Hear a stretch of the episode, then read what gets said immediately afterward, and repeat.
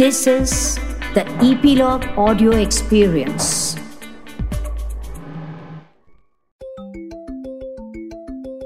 नमस्ते बच्चों।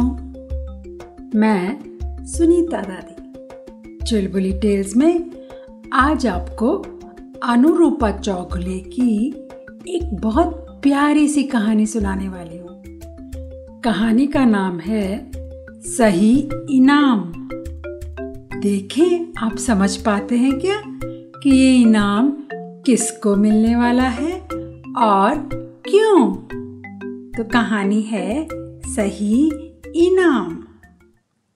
सड़क के इस पार डॉग के पपीज झुंड में एक दूसरे से सटे हुए बहुत चुपचाप उदास से बैठे थे। आखिर वजह भी तो ऐसी थी। बात यूँ थी कि सड़क के उस पार एक बहुत बड़ा स्कूल था। बड़ा सा ग्राउंड ऊँची ऊँची दीवारें और उससे वो स्कूल घिरा हुआ था। स्कूल के मेन डोर पर बड़ा सा लोहे का दरवाज़ा बना हुआ था और एक बड़ी बड़ी मूछों वाला हट्टा कट्टा चौकीदार हाथ में मोटी सी लाठी लिए हुए दरवाजे पर हमेशा पहरेदारी करता रहता था।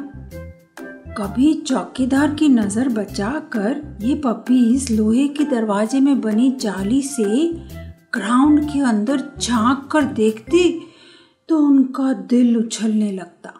धक धक धक धक। मैदान में लगे हुए झूले पर बच्चे शोर मचाते हुए झूलते थे। कभी फिसल पट्टी पर और कभी गोल वाली चक्री पर बैठकर गोल गोल घूमते हुए हंस हंस के बातें करते थे। बच्चों की ऐसी मस्ती देखकर ये पपी सोचा करते, काश ऐसी मस्ती हम भी कर पाते। लेकिन दरवाजे पर खड़ा चौकीदार तो उन्हें पास भी नहीं फटकने देता था। वो ऐसी लाठी घुमाता कि क्या क्या करते हुए वो बेचारे भाग खड़े होते थे।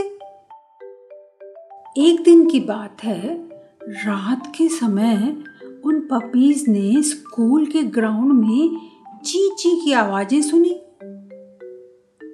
सब चुपचाप हौले से जाकर दरवाजे की जाली से झाँक कर देखा। छह सात बंदरों का झुंड पूरे ग्राउंड में घुसा हुआ था। दीवार से सटकर जो बड़े बड़े पेड़ थे ना, वहाँ से वो उछल कर छलांग लगाकर सब स्कूल के ग्राउंड में पहुँच गए थे।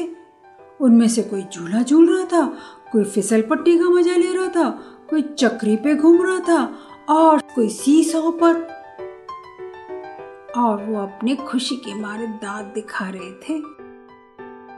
ये सब देखकर तो बेचारे पपीज और भी उदास हो गए। वो जानते थे कि ग्राउंड की स्कूल के ग्राउंड की इतनी ऊँची दीवार लागना उनके बस की बात तो थी नहीं।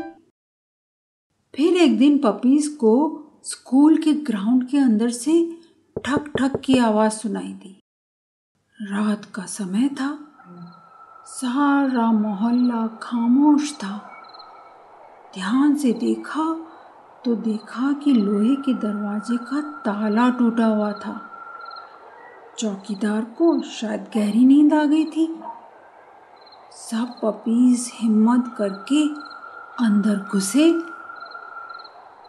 उन्हें तीन चार लोग अपने मुँह पर कपड़ा लगाए हुए स्कूल के ऑफ़िस का ताला तोड़ते हुए दिखाई दिए। पपी समझ गए कि स्कूल में चोर आ गए हैं। और उन्होंने बिना देरी किए एक साथ ज़ोर ज़ोर से भौंकना शुरू कर दिया। कुछ अपने मुँह से सोए हुए चौकीदार को पकड़ पकड़ कर खींचने लगे। चौकीदार जाग गया।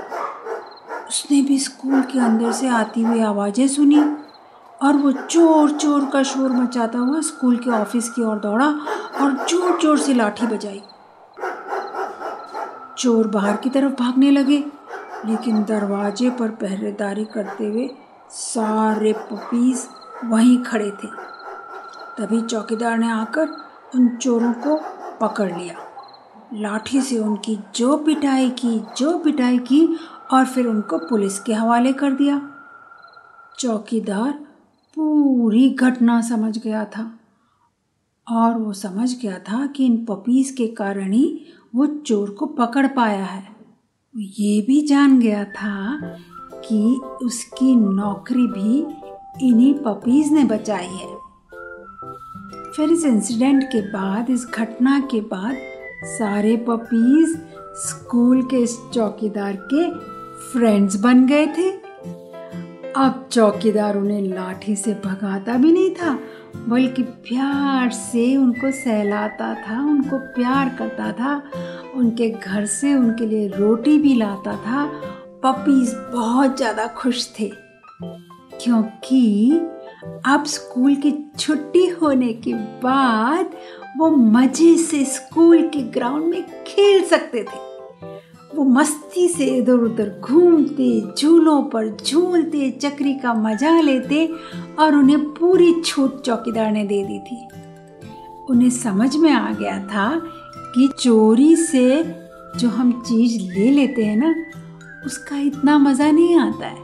उन्होंने चौकीदार की मदद की थी और उसके बदले में चौकीदार ने पपीज के मन की इच्छा पूरी की।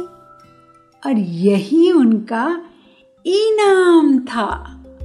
समझे ना? तो सही इनाम किसको मिला और क्यों मिला? सोचना जरा।